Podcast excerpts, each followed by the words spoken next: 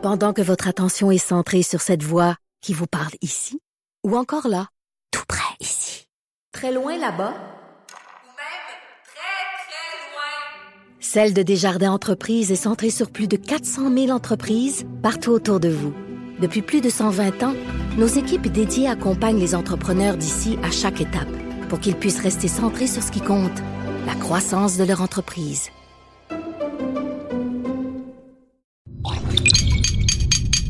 Cube Radio. Cube Radio. Cube Radio. Acteur majeur de la scène politique au Québec. Il analyse la politique et sépare les faits des rumeurs. Trudeau le midi. Bon mardi, aujourd'hui on est le 26 février 2019. Mon nom est Jonathan Trudeau. Vous écoutez Trudeau le midi à Cube Radio.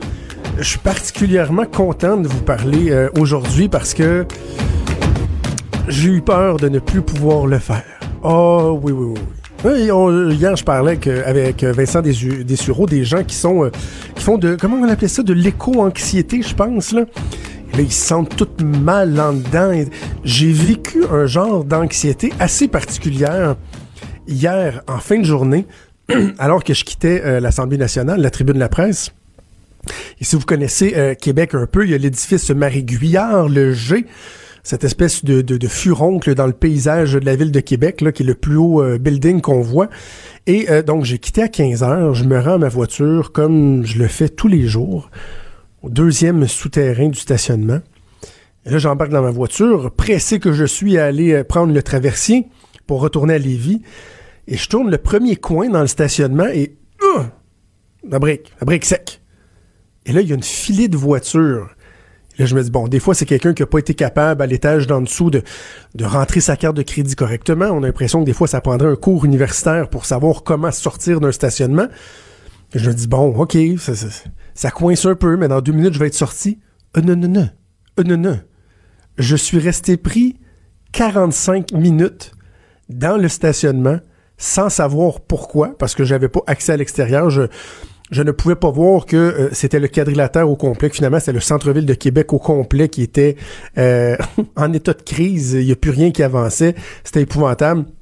Mais 45 minutes dans un stationnement enfermé, avec toutes les voitures en marche, certains bon arrêter leur voiture parce que ça avançait pas, etc. Mais il y a quelque chose de très angoissant là-dedans. J'ai pas aimé ça du tout, du tout, du tout. Je suis certain que les jeunes enfants qui, eux, ont euh, eu l'occasion de passer leur nuit dans euh, certaines écoles primaires parce que les parents n'étaient pas en mesure d'aller les chercher, eux, ils ont eu plus de fun. Eux autres, ça a dû être le méchant party. Imagine le hockey Cosum dans le gymnase, toi, jusqu'à 7-8 heures le soir. Ça doit-tu être tripant? Ça doit être trippant. Ce matin, bon, il y a plusieurs écoles dans plusieurs régions qui sont euh, encore fermées. C'est le cas à Lévis. Moi, chez moi, toutes les écoles de la commission scolaire étaient fermées. Et juste avant à mon invité, je voulais faire un, un court commentaire là-dessus. Des fois, les écoles ferment, puis on se dit pourquoi? Est-ce que c'était vraiment nécessaire? Moi, c'était le cas ce matin. Je vois, le ciel est bleu, les rues ont l'air pas si mal, mais la commission scolaire a décidé de fermer euh, les écoles, entre autres en raison de la difficulté du transport scolaire, les rues pas déneigées, les boulevards, etc. On se dit toujours, mais qu'est-ce qui peut arriver? Ben, on a eu l'exemple de ce qui peut arriver euh, ce matin à Saint-Arsène. Saint-Arsène, dans ce coin-là, là, il y a trois écoles. Ok, Vous avez l'école de Saint-Arsène et vous avez les écoles de Kakuna et de l'île Verte. On est dans le coin de Rivière-du-Loup, pour, euh, pour vous situer. Ce matin, il y a deux des trois écoles, l'école de Kakuna et l'école de l'île Verte, qui ont décidé de fermer leurs portes en raison euh, des conditions routières. L'école de Saint-Arsène, elle, a décidé de rester ouverte. Ben, le résultat, c'est que l'autobus scolaire avec trois enfants à bord euh, a pris le clos vers 7h45 ce matin et les trois enfants qui ont été transportés au centre hospitalier de Rivière-du-Loup par mesure préventive, nous dit-on. Mais quand même, ça démontre que des fois, euh, il n'y a, y a, pas- y a pas de risque à prendre et euh, on ne devrait pas remettre en cause le jugement des commissions scolaires et des dirigeants d'école. Régulièrement, on parle euh, de la violence qui est de plus en plus présente dans notre société. Dernièrement, on avait encore des articles sur les professeurs, par exemple, les éducateurs, éducatrices, qui sont victimes d'une certaine forme de violence. Pas juste violence verbale, violence physique également, avec toutes les conséquences que ça peut euh, impliquer, les traumatismes, les difficultés, etc. Et souvent le manque de moyens pour se prémunir contre ça, ou en tout cas pour agir.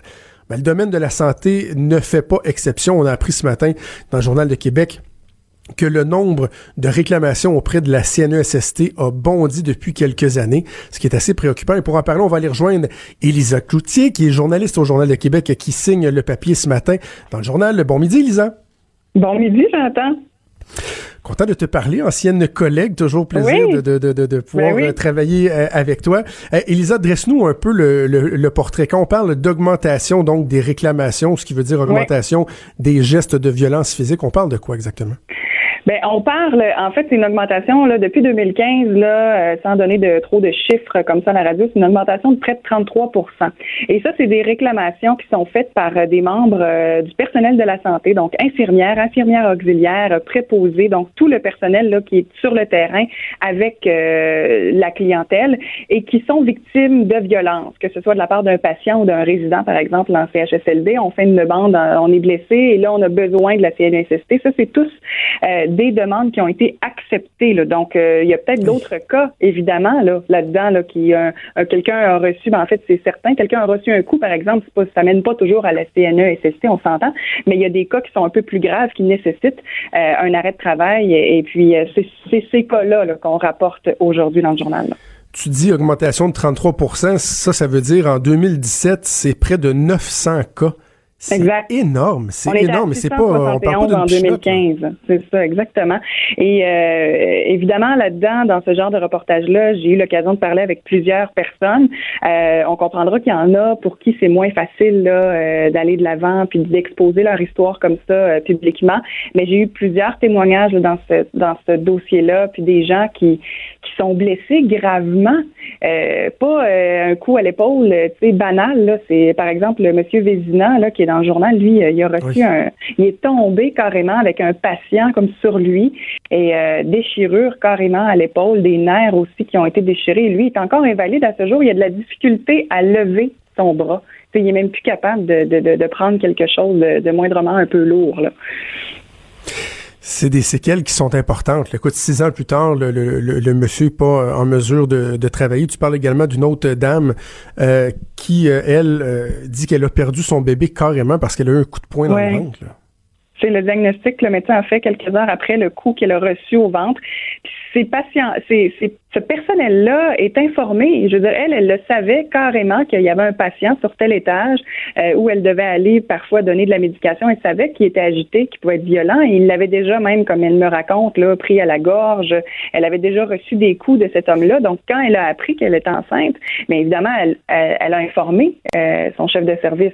Mais le manque de le manque de personnel est toujours la raison numéro un, euh, que, que ce soit du côté des employés, euh, des syndicats à qui j'ai parlé là-dedans, c'est toujours ce qui est décrié en premier. On manque de personnel sur les étages, c'est ce qu'on me dit. Et euh, je veux dire, quand on n'a pas d'autre option, je veux dire, probablement que la chef de service ne voulait pas à la base l'envoyer, puis il y avait eu entente, OK, je vais faire mon possible pour pas t'envoyer dans cette aile-là. Mais lorsqu'il y a une situation qui, éclate, puis qu'il n'y a personne d'autre pour répondre à la demande, ben elle, c'est clair qu'elle a voulu aider, là. Mais, mais en même temps, tu sais, si c'était pas cette personne-là, ce serait probablement quelqu'un d'autre qui aurait reçu euh, le même coup de poing. Donc, euh, la question que moi je me pose, c'est qu'est-ce qui explique ce- ce- cette augmentation-là? Ouais. Parce que bon, tu cites euh, euh, des syndicats qui disent essentiellement on n'est pas surpris. Mais comment ça, on n'est pas Mm. surpris? Comment on l'explique ce- cette recrudescence-là? On l'explique principalement, ce qu'on me dit, c'est des problèmes de santé mentale qui sont de plus en plus fréquents. On me dit que la clientèle en CHSLD, surtout, est de plus en plus lourde. Et là, bon, faudra voir, est-ce que c'est pourquoi il y a de plus en plus de problèmes de santé mentale? Et là, on parle le problème d'un peu plus loin, mais il semble que euh, des problèmes de démence également, euh, il y en a aussi de plus en plus, puis même des gens atteints d'Alzheimer. C'est pas tout le monde, mais il y en a certains qui peuvent être agressifs. Donc, c'est vraiment les trois, euh, les trois raisons qu'on me donne, mais vraiment les problèmes de santé mentale semblent les problèmes les plus importants euh, pour euh, bon le personnel euh, dans CHSLD. C'est intéressant parce que euh, à quelques reprises dans, dans les témoignages euh, que, que, que tu nous rapportes, on parle de désorganisation. hein. C'est un terme qu'on utilise dans Ouais. le milieu de la, de la santé. Un patient Exact. qui est désorganisé, c'est un patient qui se comprend plus, qui se contrôle plus, sans dire que c'est uniquement propre aux personnes aînées. Il reste que bon des aînés qui sont en, en perte d'autonomie, souvent ça va venir bon, euh, ils vont la démence, bon c'est c'est de plus en plus fréquent, l'Alzheimer, etc. Il y a de plus en plus de, de, de, de cas euh, comme ceux-là. Il y a de plus en plus d'aînés dans nos CHSLD. On le sait, le vieillissement de la population. Donc, ce serait une, une- une façon de, de l'expliquer. Mais une fois qu'on tente de l'expliquer, Elisa, euh, c'est quoi les avenues pour essayer d'amoindrir ce phénomène-là? Qu'est-ce que les gens proposent? Ben, ce que les gens proposent, il n'y a pas vraiment de recette miracle. Euh, tu sais, il y en a, euh, je vous cacherai pas, euh, il y en a plus drastiquement qui m'ont dit il faudrait presque médicamenter ces personnes-là. Mais là, évidemment, c'est une question euh, qui, qui, qui, qui est éthiquement qui se pose. Je veux dire, on s'en va où si on ne fait que médicamenter davantage les gens qui sont Ouais. en CHSLD? Euh, Il y en a d'autres qui disent, tu sais, on peut pas non plus imposer de sanctions nécessairement à ces gens-là. C'est pas de leur faute à la base si ils sont malades, s'ils sont atteints de problèmes de santé mentale, de démence. On- donc oui, bien beau mettre des caméras et tout ça. Il y en a qui ont soulevé ça aussi. On pourrait mettre des caméras pour savoir qui a fait ça. Mais on le sait, Ouais. les caméras c'est permis. Je veux dire, ça va pas régler le problème non plus. Euh, la formation revient aussi souvent. On m'a dit qu'on devrait mieux former euh, les préposés, les infirmières. Euh, quand- dans les deux cas, en, en fait, qui sont révélés dans le journal aujourd'hui, les deux personnes n'avaient pas nécessairement eu de mise à jour ou de formation là, vraiment complète sur un patient violenté, un patient qui est violent, pardon, qui peut devenir agité. Qu'est-ce qu'on doit faire euh, précisément, concrètement là, euh, dans le dans le dans le moment? Euh, et après avoir contacté évidemment le CIS de Chaudière-Appalaches, on me confirme que depuis l'automne dernier, donc c'est assez fréquent, là, c'est assez euh, euh, nouveau. Là, on forme euh, tous les employés parce qu'avant on me disait que c'était réservé uniquement aux gens qui avaient des postes, des permanences. Ces gens-là pouvaient peut-être avoir des formations, mais maintenant euh, on me confirme euh, du côté de Chaudière-Appalaches que c'est depuis l'automne tout le monde a une formation euh, spécifique là-dedans là, pour intervention. Ça s'appelle intervention thérapeutique lors de conduite agressive. Donc c'est sûr que ça c'était réclamé du côté là, des, des du personnel à qui j'ai pu parler. On demandait d'être mieux formé dans ces cas-là. Mais ça, c'est encore de mettre la responsabilité sur les épaules du personnel euh, soignant. L'aspect davantage de sécurité des agents de sécurité, est-ce que euh, c'est une avenue qui est envisageable, ça? Est-ce que c'est Oui, ben, c'est déjà, c'est déjà le cas. Euh, il y a déjà des agents de sécurité qui sont présents dans différents CHSLD. C'est une réalité, effectivement.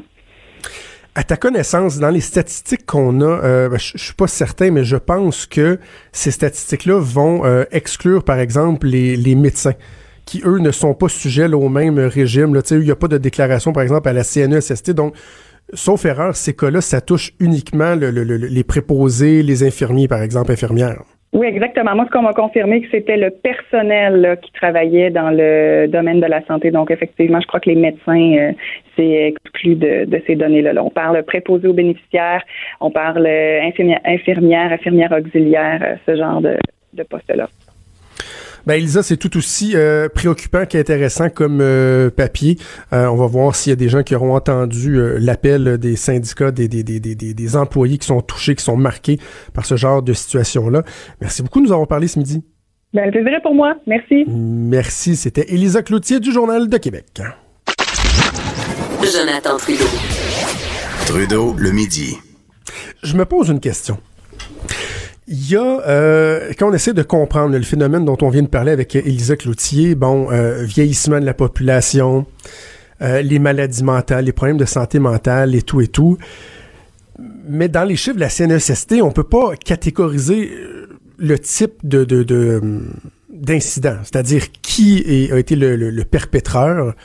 On parle bon des exemples d'aînés en CHSLD qui sont désorganisés, mais il y a assurément d'autres cas où c'est des personnes euh, de, mon âge, de votre âge, plus jeunes, plus vieux, qui vont euh, commettre des gestes de, de, de- violence, poser des gestes de violence envers le personnel. Je me disais, réflexion que je me faisais, est-ce qu'il n'y a pas aussi une espèce de notion de, de l'image qu'on s'est fait avec le temps du système de santé? On parlait des, CHSLD, mais parlons des, hôpitaux en général, des cliniques. Euh, il y a été une époque pas si lointaine que ça, où lorsque vous alliez euh, à l'hôpital, pour un mot ou un autre, c'était pratiquement une occasion spéciale. Tu sais, t'avais un mariage, t'avais l'église le dimanche, t'avais l'hôpital. Et monsieur, les madames, avant d'aller à l'hôpital, ils, ils changeaient de bobette, ils s'habillaient propre, ils se coiffaient parce qu'ils s'en allaient à la- à l'hôpital le médecin. il y avait cette notion-là de, de, respect euh, du système. Bon, la santé, le système de santé vous rend un service, vous allez recevoir un service, et c'était pris au sérieux. Maintenant, aujourd'hui, est-ce qu'on a le même respect envers le système de santé? Puis je parle pas juste des... Oui, je parle souvent des médecins. Non, je parle du système en général. Les infirmières, les préposés, les médecins, etc. Tout le monde. Le citoyen qui arrive dans le système de santé, je, je dis pas qu'il a tort, là. Parce qu'il paye tellement d'impôts pour la plupart, une bonne portion de la population qui paie pas d'impôts, mais quand même. Euh, même ceux qui n'en paient pas d'impôts arrivent là en se disant c'est mes impôts qui payent ça. C'est un réflexe naturel de, société. Mais de façon générale, les gens se disent je m'attends à recevoir un service qui m'est dû parce que j'ai payé pour. Je paye pour à chaque jour quand je travaille, j'ai une partie de mon salaire qui va là. En plus, j'attends beaucoup. J'ai l'impression que depuis des décennies, tout ce qu'on fait, il n'y a rien qui s'améliore dans le système de santé. Je me demande si ça n'a pas euh, amené avec le temps un certain conditionnement un conditionnement, euh, euh, un, réflexe d'être très prompt envers le personnel de, santé. Ça vient avec une perte du respect. Puis de façon générale, dans la société, je pense qu'on pourrait parler d'une perte du respect. Là. Je, pense que c'est... on n'aurait pas tort d'affirmer ça, mais quand même, est-ce qu'on pourrait pas aussi essayer de, de revaloriser l'entièreté du système de santé? On en parle souvent de, valoriser le métier des infirmières, des préposés. On a parlé des médecins euh, qui ont de plus en plus de, problèmes, les burn-out, les suicides, etc. Il y a ça aussi, là, parce que on parle de certains cas de violence qui sont répertoriés au, euh, au, euh, au CNESST, mais c'est plus large que ça. Il y a la violence verbale. Elisa Cloutier parlait de la violence physique qui, des fois, ne sera même pas dénoncée. Hein. L'augmentation de 30% ça, c'est les cas qui sont acceptés par la CNESST, les quelques 900 cas par année euh, qu'on est rendu en 2017. Mais il y a tout le reste des incidents qui sont pas dénoncés, que ce soit physique, que ce soit verbal, de l'intimidation, pratiquement même dans certains cas du harcèlement. Il y a peut-être une réflexion au-delà de la formation, au-delà de la sécurité. Oui, il faut penser à ça il y a peut-être une réflexion plus large aussi à se faire sur euh, la façon dont on perçoit notre, système de santé. Dans quelques minutes, euh, Claude Villeneuve va débarquer en studio pour euh, parler de, plusieurs dossiers politiques. Mais je voulais... c'est pas très vendeur ce que je vais dire là, mais je voulais parler de chiffres avec vous avant de parler avec Claude. Mais non, non, attendez, là. Changez pas de poste, vous allez voir, c'est intéressant. Je pense que c'est lourd de sens. C'est la firme de sondage Angus Reid qui a publié un sondage ce matin très intéressant. si vous aimez les coups de sonde qui sont pas nécessairement faits pour le compte d'un média, là, par exemple, euh, un léger fait, un sondage léger fait pour le compte du journal ou du devoir, etc. Les firmes de sondage, souvent, vont faire des sondages pour leur propre compte, vont diffuser ça euh, par courriel sur leur site internet et là bon libre aux médias de reprendre ou non. Angus Reid a partagé un, un sondage ce matin qu'ils ont fait à l'échelle du Canada pour essayer de mesurer les impacts de la crise SNC-Lavalin sur le gouvernement Trudeau. C'est fort, fort intéressant. Les deux, euh, le premier chiffre que je vous donne est probablement, à mon sens, le moins significatif. Mais c'est celui que les gens vont retenir, c'est-à-dire les intentions de vote. Il y a quelques sondages. Il y a un Ipsos qui l'a démontré la semaine dernière, Léger également, qui démontre un resserrement dans les intentions de vote, même qui tend à démontrer que les conservateurs auraient pris l'avance euh, à l'échelle nationale, donc euh, au pays au complet. C'est pas le cas nécessairement au Québec, en tout cas dans ces euh, coups de sonde-là. Donc, on disait, on donnait même jusqu'à 4, points d'avance aux conservateurs, mais là, dans ce sondage-là, on serait rendu à 38 chez, pour les conservateurs et 31% pour les libéraux on commence à parler d'un écart de 7 points. Et au Québec, là, je l'achète moins là, parce que je pense que l'échantillon est trop petit. Mais Angus Reid parle d'une égalité à 24-24 libéraux conservateurs et le Bloc québécois à 22, ce qui veut dire pratiquement une triple égalité. Évidemment, ça peut changer si on fait une répartition régionale, des partis qui sont plus forts dans une région qu'une autre. Mais vraiment, on comprend qu'il y a un resserrement. Bon, et là, on peut prendre ce chiffre-là avec un grain de sel parce que euh, l'échantillonnage, une fois qu'on y va province par province, ça commence à être petit. Par contre, il y a des tendances qui sont très, très, très intéressantes. On demande aux gens s'ils ont une opinion favorable ou défavorable du gouvernement Trudeau. Souvenez-vous, là, il fut une époque, je pense, après la première année, où ils étaient à 60-63% de taux de satisfaction des gens qui étaient satisfaits du travail du gouvernement Trudeau c'est une chute qui est drastique. On est rendu à 60% des gens qui ont une opinion défavorable de Justin Trudeau. Pire que ça, parmi ces gens-là, il y a 60%, encore 60%, là, c'est le même chiffre, suivez-moi, 60% qui disent que leur opinion euh, s'est obscurcie au cours du dernier mois. Donc 60% d'opinions défavorables, mais là-dessus, il y en a 60% qui disent particulièrement au cours du dernier mois, donc évidemment en lien avec le scandale SNC-Lavalin, euh, ils ont une opinion moins favorable, ou en tout cas défavorable du gouvernement Trudeau. Autre élément intéressant, on a posé des questions euh, aux gens. On fait deux, déclarations, si on veut, et les gens disent lequel reflète le plus leur pensée. Ils ont dit, est-ce que dans le cas de SNC-Lavalin, on en, on en a trop fait? Est-ce qu'il y a eu une surenchère médiatique et que dans le fond, la démission de Gerald Butts, le plus proche conseiller de Justin Trudeau, aurait dû mettre le couvercle sur la marmite?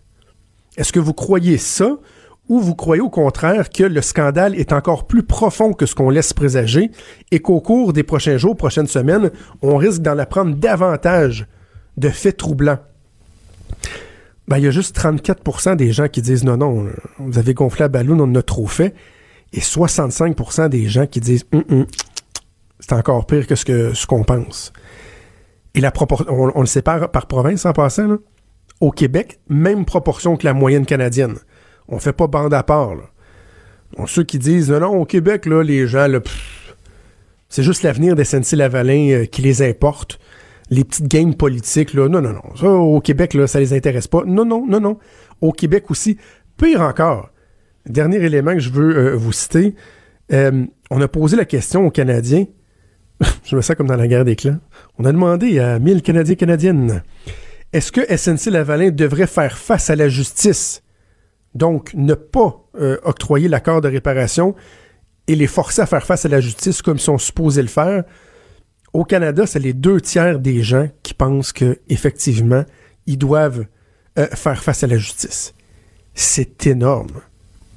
C'est énorme. Et au Québec, hein, au Québec, on nous dit depuis trois semaines déjà, vous savez, au Québec, là, tout le monde est favorable à la sauvegarde de SNC-Lavalin. Tout le monde est, les deux genoux à terre en disant, s'il vous plaît, là, pardonnez SNC-Lavalin, ils n'ont pas fait exprès, ils se sont excusés, ils ont on leur fera plus. C'est drôle, dans le sondage, c'est pas ce que ça démontre. Ça démontre que c'est pas mal 50-50. 49% des gens qui disent on devrait y aller avec l'accord de réparation et euh, excusez, 49% des gens qui disent on devrait aller au bout du processus de justice et 51% qui disent on devrait y aller avec un accord de réparation. Vous aurez compris qu'avec la marge d'erreur, c'est 50-50. là. C'est égalité. Là. Donc, qu'on arrête de nous dire que euh, au Québec, il y a consensus. Il n'y a pas consensus. Ça peut pas être plus divisé que ça. 50-50 les gens qui disent non, non, on devrait euh, aller au bout du, du processus euh, de justice. Alors vraiment qu'on vienne pas, euh, qu'on vienne pas nous dire là, que, c'est si clair que ça. Bref.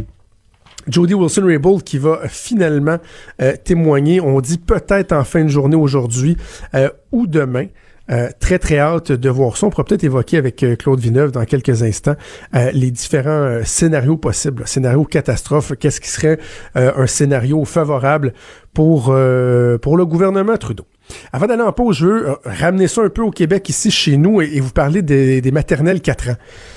C'est intéressant. Hier, j'ai eu l'occasion de sortir euh, une petite primeur à la joute qui est fort intéressante. Il y a des gens qui ont évoqué au cours des dernières semaines la possibilité qu'on puisse, euh, au lieu d'avoir uniquement des nouvelles classes de maternelle 4 ans, on sait que la disponibilité des, des locaux, c'est pas évident. Les enseignants, il y en a pas. Va falloir en former beaucoup plus. On se demande même si c'est réaliste. Je vous en ai parlé la semaine dernière. Et il y a des gens aussi qui craignent une exode des CPE, que ce soit plus difficile pour les CPE, qu'on vienne drainer trop de gens dans les CPE. Donc, certains proposent qu'on puisse, euh, soit de manière totale ou partielle, intégrer les classes de maternelle 4 ans à même des CPE existants. Donc, imaginez, vous avez un enfant qui rentre dans un CPE à un an, deux ans, trois ans. Il passe quelques années là et rendu à 4 ans, plutôt que d'être déraciné, si on veut, d'un milieu qu'il connaît bien, qu'il apprécie, euh, on le déracine puis on l'envoie dans une classe de maternelle 4 ans. Mais là, si vous êtes favorable au maternelle 4 ans, vous vous dites, ouais, mais c'est le juste prix à payer parce que il va avoir l'enseignement du ministère, un professeur, un, un enseignant ou une enseignante en bonne et due forme, les services qui vont avec, orthopédagogue, etc. Mais imaginez si ce programme-là, vous l'enseignez à même le CPE. Donc, rendu à 4 ans, le jeune enfant reste dans le même CPE, mais est pris en charge par un prof qui enseigne le programme du ministère de l'Éducation avec des services qui sont autour. Vous conviendrez avec moi qu'on a l'impression que ça tombe sous le sens. Ça semble vraiment euh, rempli de logique. Et si, même si on dit, ben, peut-être pas mur à mur, parce qu'on pense que dans certains cas, oui, c'est pertinent quand même d'avoir des classes de maternelle 4 ans vraiment en bonne et due forme, à même des établissements scolaires qui offrent le reste du cheminement, le maternelle première à sixième année. Au moins dire, ben, dans des régions où il y a, il y a moins de disponibilité de locaux, euh, où il y a beaucoup de CPE, pourquoi ne pas faire ça? Et là, hier, la première personne à en parler dans, dans les médias, c'est, euh, je lui donne le crédit, Mathieu Dion, journaliste de Radio-Canada, qui a dit Oh, c'est une idée qui fait du chemin dans différentes instances, des CPE, des MRC, euh, même Égide Royer, qui est une, référence en matière euh, d'éducation qu'on voit souvent. Écoutez, il était même aux côtés de François Legault lors de l'annonce du projet de loi pour les maternelles 4 ans. Ben, même Égide Royer dit Regardez, on parle beaucoup là, de. De, complémentarité entre les services, ben, euh, que voilà un bel exemple de complémentarité. On va prendre une classe de maternelle, la mettre dans les CPE. Le problème, c'est que dans l'article donc de, Mathieu Dion, on disait que c'était une fin de non-recevoir au ministère, au cabinet du ministre et au ministère. On disait non, le projet de loi n'a pas été édicté comme ça, il n'y en est pas question. J'ai fouillé un peu euh, hier après-midi pour finalement comprendre que hum, il y a un petit peu d'ouverture. Il y a un semblant, petit, ben pas un semblant, mais, mais tu sais, mettons, là, je fais de la radio, vous me voyez pas, là, mais mes, mon pouce puis mon index sont pas mal collés. Il y a un petit, petit peu d'ouverture parce que euh, ce qu'on m'a expliqué, c'est qu'on se dit, ben, dans des cas exceptionnels, on a insisté sur la, la- notion d'exceptionnel, dans des cas exceptionnels où vraiment ça pourrait être facilitant ou en tout cas que l'idée d'implanter vraiment une classe à part dans un établissement scolaire est, beaucoup plus difficile, on pourrait peut-être considérer l'éventualité de les intégrer dans des CPE. Réjouissons-nous de cette ouverture-là. Je, je- pense que tu sais, la petite craque, un coup, vous faites une fissure, là. C'est comme un, trou dans, dans- une couette, là. Hein, dans- dans une couverte, un manteau. À partir du moment qu'il y a un petit trou, on peut se douter là, que, oups, oups, même si on veut pas, il va finir par s'agrandir. J'ai l'impression, moi, que cette ouverture-là du gouvernement ne pourra que euh, s'accroître parce que ça tombe vraiment sous le sens. Et là, le gouvernement a vraiment l'occasion de démontrer qu'ils sont déterminés, mais non pas entêtés que vraiment euh, ils, ils veulent le bien des élèves et que peut-être qu'ils doivent s'ouvrir ces possibilités-là aux suggestions qui leur sont faites. Bref, beaucoup, beaucoup de choses dans l'actualité politique. Les vrais enjeux. Les vraies questions.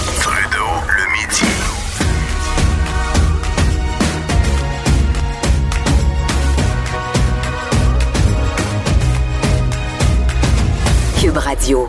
Claude Villeneuve du Journal de Québec, Journal de Montréal, comment vas-tu? Ça va très bien, et toi, Jonathan? Ça va très très bien. Hey Claude, je, je, je parlais avant la pause euh, du fouillis SNC-Lavalin. Ah oui. Euh, L'aspect que j'ai pas abordé avec les auditeurs, c'est euh, bon le témoignage de Jody Wilson-Raybould. Finalement, on comprend qu'elle sera quand même assez libre Oui. de parler.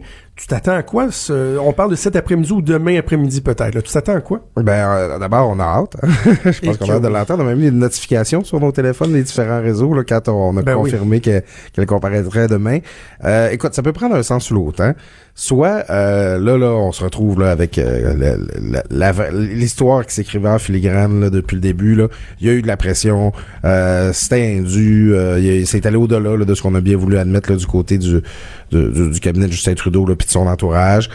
Euh, et là, là, on a la vraie histoire. Puis, écoute, euh, il, va encore avoir besoin d'avoir des têtes qui roulent, c'est ça. Sinon, euh, ça fait poète poète. Finalement, elle confirme un peu que oui, il y a des interventions, mais oui, c'était correct. Euh, c'est, ça va être tout un ou tout l'autre. Là, moi, j'ai l'impression. Moi, j'ai l'impression que après sa déclaration de, de, de 30 minutes, là, à un moment donné, il y a un député, probablement conservateur, ou peut-être les libéraux, parce que les libéraux aussi vont avoir à y poser des questions hein, à un moment donné. Euh, j'ai l'impression que la question qui tue, comme dirait l'autre, ça va être est-ce que vous faites un lien, Madame Wilson-Raybould, entre votre opposition à intervenir et votre réaffectation, votre dégommage au Conseil des ministres? Si elle répond oui à ça, ça fait mal. Ça fait mal à plusieurs niveaux. Si elle répond oui, j'en ai la preuve, là, c'est mortel. Si elle répond oui, c'est le sentiment que j'ai, déjà, ça fait beaucoup mal. Ça fait très mal. Oui, parce que, euh, écoute, j'entendais une ancienne ministre qui, qui, qui parlait la semaine dernière. Euh, quand tu es un ministre, faire l'objet de pression pour prendre des décisions, c'est un peu ça ta job. C'est le quotidien. Faut que tu prennes ça, tu sais. Alors que quelqu'un, euh, à savoir le premier ministre ou un membre de son entourage, a dit à Jody Wilson-Raybould, ça pourrait être bon qu'on prenne ces décisions-là. Ça fait partie du quotidien de Ouais. ministre, c'est normal.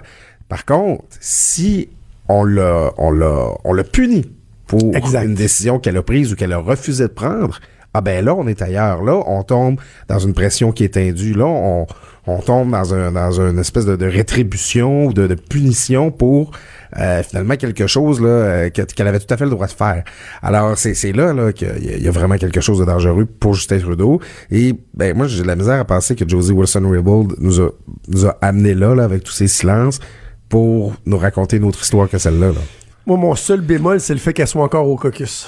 Sais, je me dis, est-ce qu'elle va vouloir racheter la paix? Parce que si vraiment elle va, euh, elle va assez loin comme on pense qu'elle pourrait le faire, elle, pourra plus rester là. là. Elle pourra plus. Non, non, non, non, ça c'est clair. Et, et, écoute, euh, elle est encore au caucus. Est-ce qu'elle a l'intention d'être candidate euh, à nouveau? Je, je- je ne crois pas. D'ailleurs, elle, elle soufflait, avant même toute cette histoire-là, on dit, on- elle soufflait déjà le chaud et le froid Ok. sur euh, le fait de rester en politique. Il y avait des gens qui avaient essayé de motiver là, sa, sa rétrogradation par ça. Ah, ben là, on sait pas si elle reste, donc on veut miser sur des nouveaux visages, tout ça.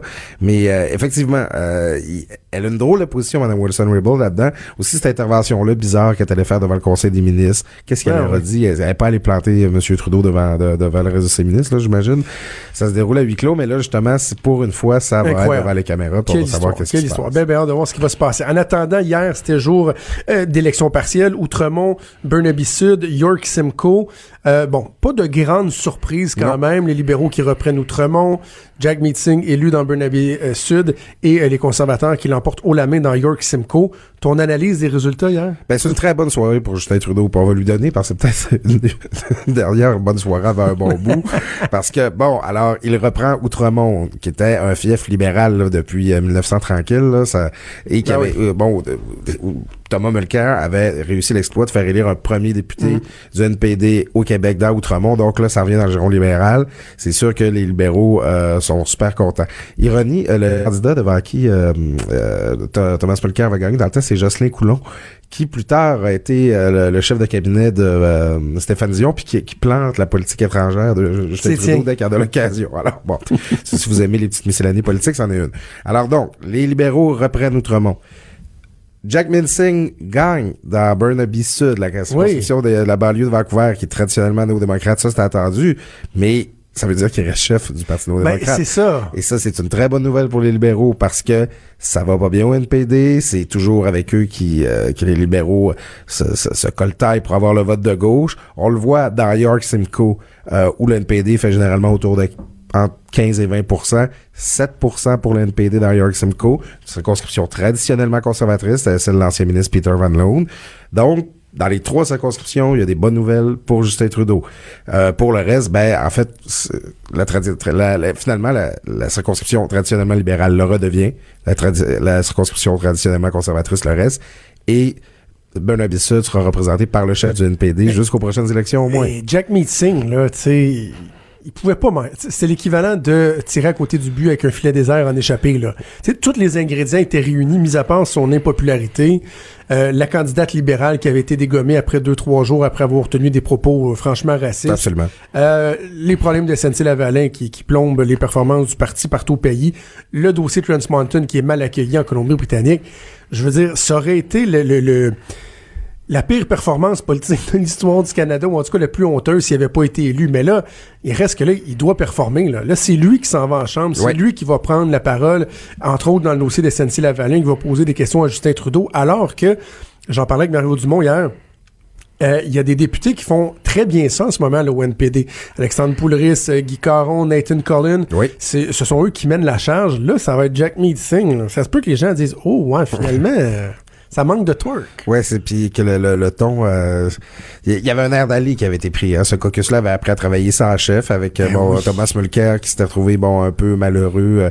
Toujours chef euh, du caucus, toujours euh, chef en chambre, mais bon, il faut qu'il s'en aille. là, il est sur la voie de garage. C'est ce que, que, que, que, Thomas Mulcair a vécu. Là, bon, il y a Jackman Singh. Qui, puis on le sait, là, c'est différent quand le chef est pas en chambre. là. C'est sûr que là, c'est pas la même dynamique. Les députés sont plus autonomes. C'est clair. Ils, ils- bon, ils avaient installé leur, leur, leur façon de travailler.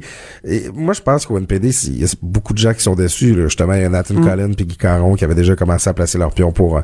euh, Pour prendre le relais. Ouais, c'est ça, Ben se oui. mettre en, réserve de la République, là, pas juste pour aider, tu sais, tu Et euh, ben là, c'est ça. Singh s'en vient. Venir jusqu'à date, on l'a trouvé assez euh, euh, chambranlant sur sa maîtrise des dossiers, euh, son ton. il, est peut-être il est peut-être trop gentil, on sait pas. C'est difficile, mais effectivement, s'il avait fallu qu'il échappe ça hier, ça aurait été une catastrophe.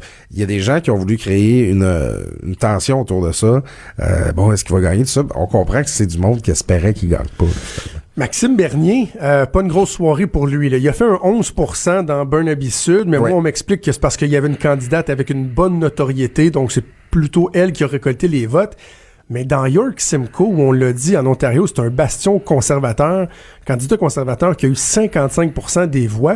Le Parti populaire de Maxime Bernier, qui est supposé de gruger des votes aux conservateurs, ben, il a été faire 2% C'est pas, c'est pas une bonne nouvelle. là. Ben c'est ça. C'est c'est en fait la, la, la seule mauvaise nouvelle pour Justin Trudeau hier, c'est celle-là, c'est que Oui. parce que Justin Trudeau lui il aurait besoin que ça marche le Parti populaire. là, Ben parce oui. que pour euh, Un peu. ouais c'est ça pour affaiblir un peu le Parti conservateur, mais là en tout cas ça a pas l'air parti pour ça. C'est c'est pas très fort. York Simcoe c'était la, la circonscription où le on allait, tu sais on là, que c'est pas d'Outremont là entre euh, Côte des Neiges pour la rue Bernard que le Parti populaire allait euh, Non, non, non, ça, on n'avait pas, on avait à mais c'est ça, mais, mais York Simcoe, ça, c'est une place où, où, où ça aurait dû fonctionner. Ça n'a pas été le cas du tout.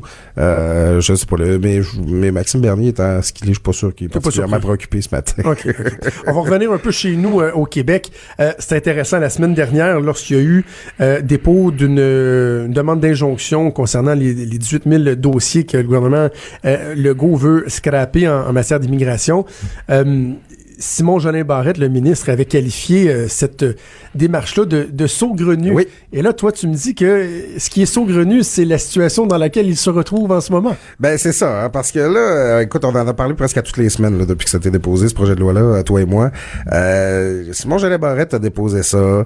Euh, Il y a plein d'affaires là-dedans. Là, la résidence, on veut fixer la résidence régionale des, des, des candidats. On- on- Puis surtout le bout qu'on comprend pas, c'est ces 18 000 dossiers-là qui doivent être détruits, paraît-il, pour pouvoir procéder. Euh, bon, il y a eu beaucoup d'enflure là-dessus, on en a parlé aussi. Mais là, c'est la Cour supérieure euh, qui, qui oblige le gouvernement du Québec à procéder à l'étude de ces dossiers-là pour 10 jours. Parce que là, c'est- la durée de l'injonction, c'est ça que ça va durer. Oui. Elle pourra être renouvelée par la suite. Mais là, le ministre il doit recommencer à étudier, à procéder à l'étude des dossiers. Et euh, ben, c'est un peu co- c'est un peu con- confondant pour le ministre qui euh, est arrivé avec cette euh, tambour battant avec euh, cette réforme-là, blablabla, bla, puis qui qui, qui n'arrête pas d'être obligé comme de reculer puis de s'amender puis de se réorganiser. Euh, On finit par avoir l'impression que c'était très mal ficelé finalement. Oui. Ce que le jugement dit, c'est que euh, la réforme, les gestes que le, le- le ministre pose avec sa réforme sont pas permis par la loi qui, qui, qu'il tente d'amender avec son projet de loi. Il aurait fallu qu'il amende la loi préalablement. Puis après ça, ça en tout cas, qui, qui s'abstiennent d'arrêter le traitement des 18 000 dossiers Tout à fait. le temps que la loi euh, a été adoptée. La grosse erreur, c'est d'avoir présumé de l'adoption d'un projet de loi, ce qui est, euh, Claude, une erreur de débutant. Là. Toi et moi, on a assez fait, on a, on a assez fait de, de- de politique longtemps pour savoir que jamais un élu doit, euh, dans ses commentaires, présumer il y a même outrage à l'Assemblée, je pense, quand tu fais ça. Là. Tu sais, Présumer qu'un projet de loi va être adopté, tu vas toujours parler au conditionnel. Mais eux ont carrément dit, oui, oui, on, on arrête le traitement des 18 000 dossiers parce que dans la loi qu'on vient de déposer, on va euh, appeler à l'élimination de ces dossiers-là, donc on va le faire tout de suite. Euh, c'est- ridicule comme erreur, là. Oui, puis euh, tu sais, dans notre système politique, les oppositions ont beaucoup de pouvoir. Euh, Le, le gouvernement a beaucoup de pouvoir, mais les oppositions, il y en ont un aussi, c'est-à-dire c'est celui de freiner euh, les affaires. Et euh, je l'ai je l'ai Barrette, là, présentement, là, il y a, il y a- ben, je, je dirais, son projet de loi a une cible dans le dos, je vais le dire comme ça. Ouais. Parce que là, il a dit faut que ce soit adapté avant juin. Puis là, ben, c'est un délit, ça, là, dans la tête là, des partis d'opposition.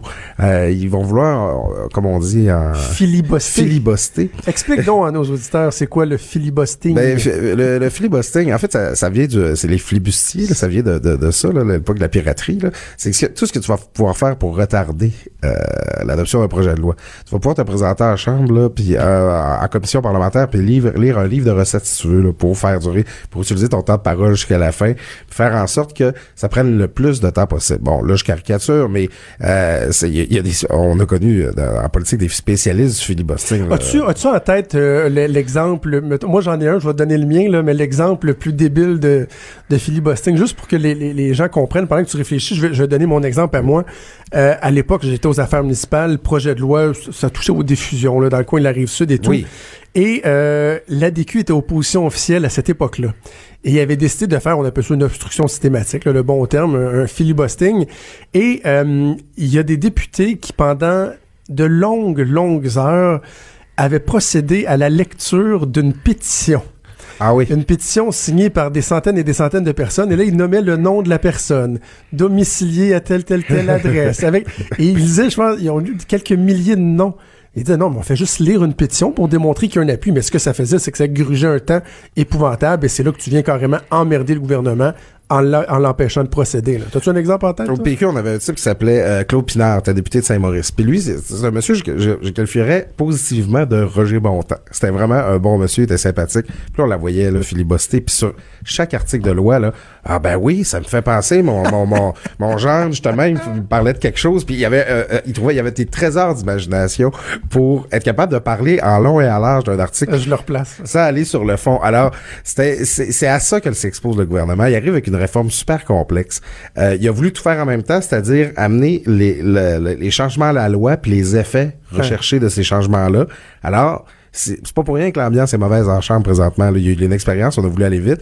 Puis les libéraux, là, ils, ils ont décidé là, qu'ils faisaient la guerre, là, cet enjeu-là. là. Il y a Dominique Anglade qui, qui, qui, qui essaie aussi de se positionner pour la course.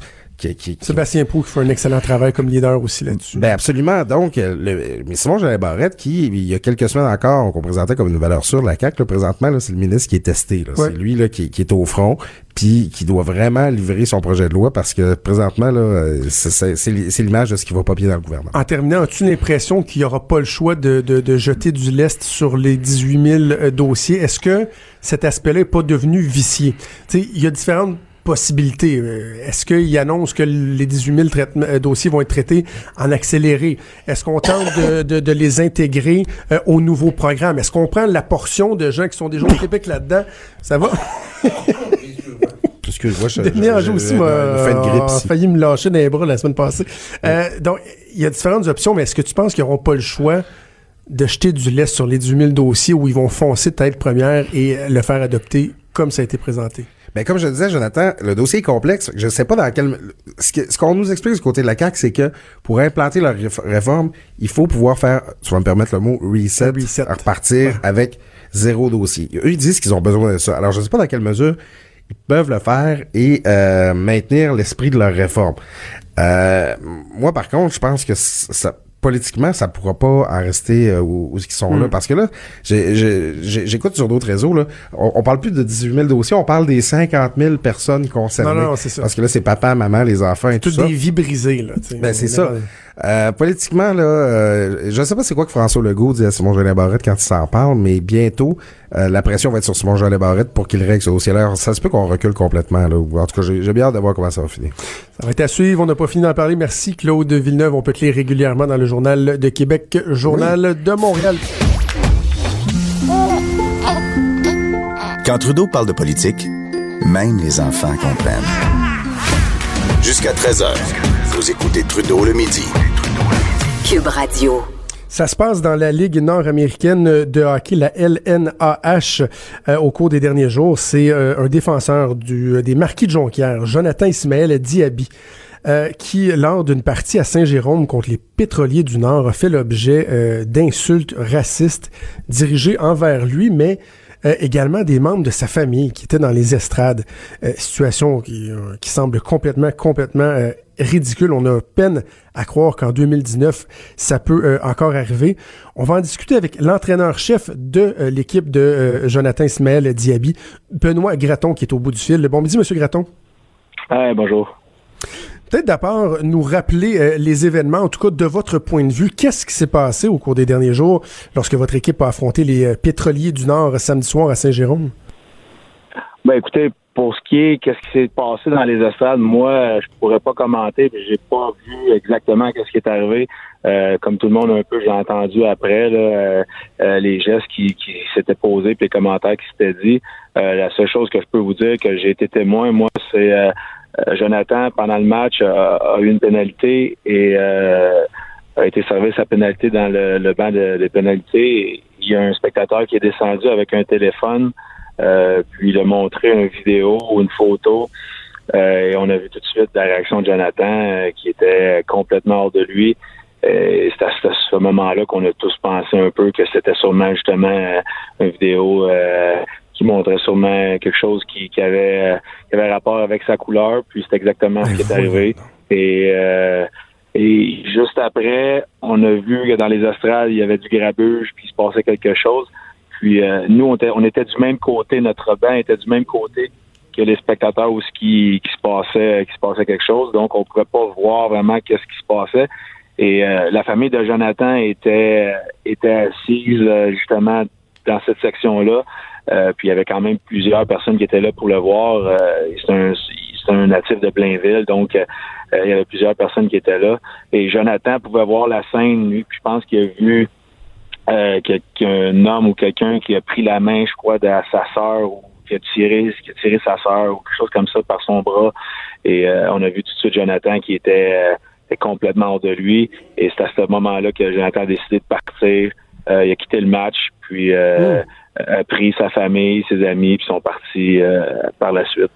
Donc, il a carrément quitté le match euh, devant cette situation-là. C'est, c'est, c'est- Ouais, c'est- ouais, non, c'est absolument euh, incroyable. C'est, une situation, là, je sais pas, ça fait une trentaine d'années là, que je suis dans, dans le hockey. J'ai joué euh, un peu dans la Ligue nationale, dans la Ligue américaine, en Europe, une dizaine d'années. Puis c'est la première fois que je vivais une telle chose. C'est, c'est honnêtement, c'est, quelque chose qui. On était sous le choc aussi, puis c'est quelque chose qu'on on savait pas trop comment réagir à tout ça. Qu'est-ce que, comment vous qualifiez la, réaction des, autorités à l'aréna euh, de Saint-Jérôme? Parce que bon, j'ai vu que là, le- le- les dirigeants de l'équipe, des joueurs, des pétroliers du Nord, euh, ont dit on peut pas accepter ça, c'est inacceptable. Oui, on veut que nos partisans nous encouragent, mais ça doit se faire avec un minimum euh, de respect. Mais il reste que là, la situation que vous me décrivez, là, Monsieur Graton, ça a duré un certain temps. Est-ce que est-ce qu'il aurait pas dû avoir intervention plus rapidement que ça, directement sur les lieux pendant que ça se passait? Ah Ben écoutez, c'est- quand même euh, c'est des matchs avec beaucoup d'émotions, les partisans sont euh, souvent emportés un peu par, par l'émotion, puis il y a des choses qui, euh, se disent souvent qu'on va regretter après, mais encore une fois, en tant que joueur de hockey, on les a tous entendus euh, se faire dire que tu n'étais pas un bon patineur, tu un ci, tu un ça. Écoute, ça, Ben c'est oui. quelque chose qu'on est capable de euh, d'endurer, puis qu'on qu'on a tous vécu. Puis la, plus, la plupart de mes joueurs ont tous joué minimum euh, junior majeur. La, la plupart ont joué professionnel aussi. Donc, c'est des choses qu'ils ont, qu'ils ont déjà entendues qui sont capables de vivre avec ça. Euh, tant qu'il n'y ait pas de de- de- de- de- d'abus, soit physique ou raciste, des commentaires racistes ou homophobes, des choses qu'on peut pas accepter. Mais encore une fois, je pense que la sécurité a peut-être pas entendu ces choses-là, a peut-être pas vu non plus. Euh, je suis pas prêt à porter le blâme sur la sécurité. Là. Je- encore une fois, moi, je gérais mon équipe, j'ai pas tout vu qu'est-ce qui Ouais. s'est passé. Est-ce qu'il aurait peut-être pu faire euh, un meilleur travail, peut-être. Euh, mais encore une fois, je suis certain que euh, dorénavant, euh, ça va être tolérance zéro. Puis certain que la sécurité vont, vont s'ajuster. Euh, puis ça sera pas la même. Ça va être la même chose dans toutes les arénas de la ligue. Pour le bénéfice des gens qui nous écoutent, euh, Graton, là, la Ligue nord-américaine de hockey, euh, c'est quoi le profil? Parce que tu sais, on a parlé, en- entre autres, dans les dernières Ouais. semaines, des gestes de violence dans la Ligue senior, euh, semi-pro, etc., où on a l'impression que les gens qui sont dans les estrades euh, s'en vont davantage voir des combats de gladiateurs, puis euh, du monde se tapocher sa gueule, plutôt que de regarder un spectacle de hockey. la Ligue nord-américaine de hockey, on, on, on me semble on n'est pas à ce niveau-là. Là. Ben écoutez, je dirais que là, 5, 10 ans, 10 ans, c'était la bagarre était le spectacle numéro un et ensuite le hockey passe en deuxième. Euh, mais je vous dis, je peux vous dire que pour avoir euh, ça fait quatre ans, j'ai été joueur deux ans, ça fait deux ans que je suis entraîneur, puis euh, c'est la première fois que je voyais autant de, de, violence, je te dirais, dans le match. Euh, c'était, c'était, vraiment une, une je dirais que c'est, c'est, exactement ce qu'on veut enlever de notre ligue, puis c'est revenu pendant ce match-là, euh, malheureusement. Euh, mais je peux vous dire que ça fait quatre ans que je suis là, puis des, bagarres à pu finir, j'ai, pas vu ça une seule fois. Euh, oui, est-ce que est-ce qu'il y a encore des bagarres? Oui. Je vous dirais, dans les, dix derniers matchs, là, nous, il y a des quelques matchs qui a pas eu de bagarre. Je vous dirais que en moyenne, c'est une, deux bagarres par match. Euh, là, je parle pour les marquis de Jonquière. Euh, mais encore une fois, euh, euh, c'est un peu on veut on veut garder cette ADN-là, ligue qui est robuste, qui a quelques bagarres, mais on veut pas de débordement, puis on veut s'assurer que le hockey est, est, euh, est le spectacle numéro un. Euh, encore Ben, une il fois, faut, euh, il faut parce que justement, si les gens vont là pour voir un spectacle de bataille, euh, et là, vous le dites, là, je comprends, il y a eu des améliorations, mais il faut, Oh, faut ouais. éviter de revenir dans le passé où les gens vont là pour ça et se gouvernent un peu euh, euh, en, en conséquence, en étant un peu crétins dans les estrades. Tu sais, 100%, Concentrons-nous 100%. sur le hockey. Là. Ah oui, 100% d'accord avec vous.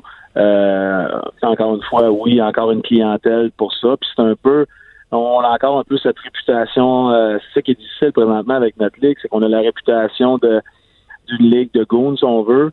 Euh, puis Donc, il y a plusieurs partisans qui sont venus une dizaine, une dizaine d'années qui veulent rien savoir de notre ligue, puis je les comprends. Euh, puis on a encore cette euh, euh, cette mentalité de partisans qui veulent encore cette violence-là. Donc, on est plus Ouais. un peu entre ces deux euh, entre ces deux mentalités-là. Encore une fois, moi, en tant qu'entraîneur, puis euh, l'organisation aussi, nous autres, on, on est plus vers la mentalité euh, euh, progressive qu'on veut vraiment le hockey en premier et la bataille en deuxième. Benoît Graton, entraîneur-chef des Marquis de Jonquière. Euh, ben, bonne chance à Jonathan Ismaël Diaby. J'espère qu'il sera pas euh, marqué par ça. Puis ben, bonne chance pour le reste de votre saison. Merci de nous avoir parlé. Ça fait plaisir. Merci. Bonne journée. Merci, Benoît Graton. J'ai joué longtemps au hockey, j'ai joué longtemps au baseball. J'en ai dit des affaires. C'était ma spécialité de foutre le trouble. Peut-être êtes-vous pas surpris en m'entendant tous les jours à la radio ou à la joute, mais euh, d'y aller dans le racisme ou quoi que ce soit, franchement, c'est intolérable, surtout lorsque ça se passe dans les estrades. Tolérance zéro. Cube Radio.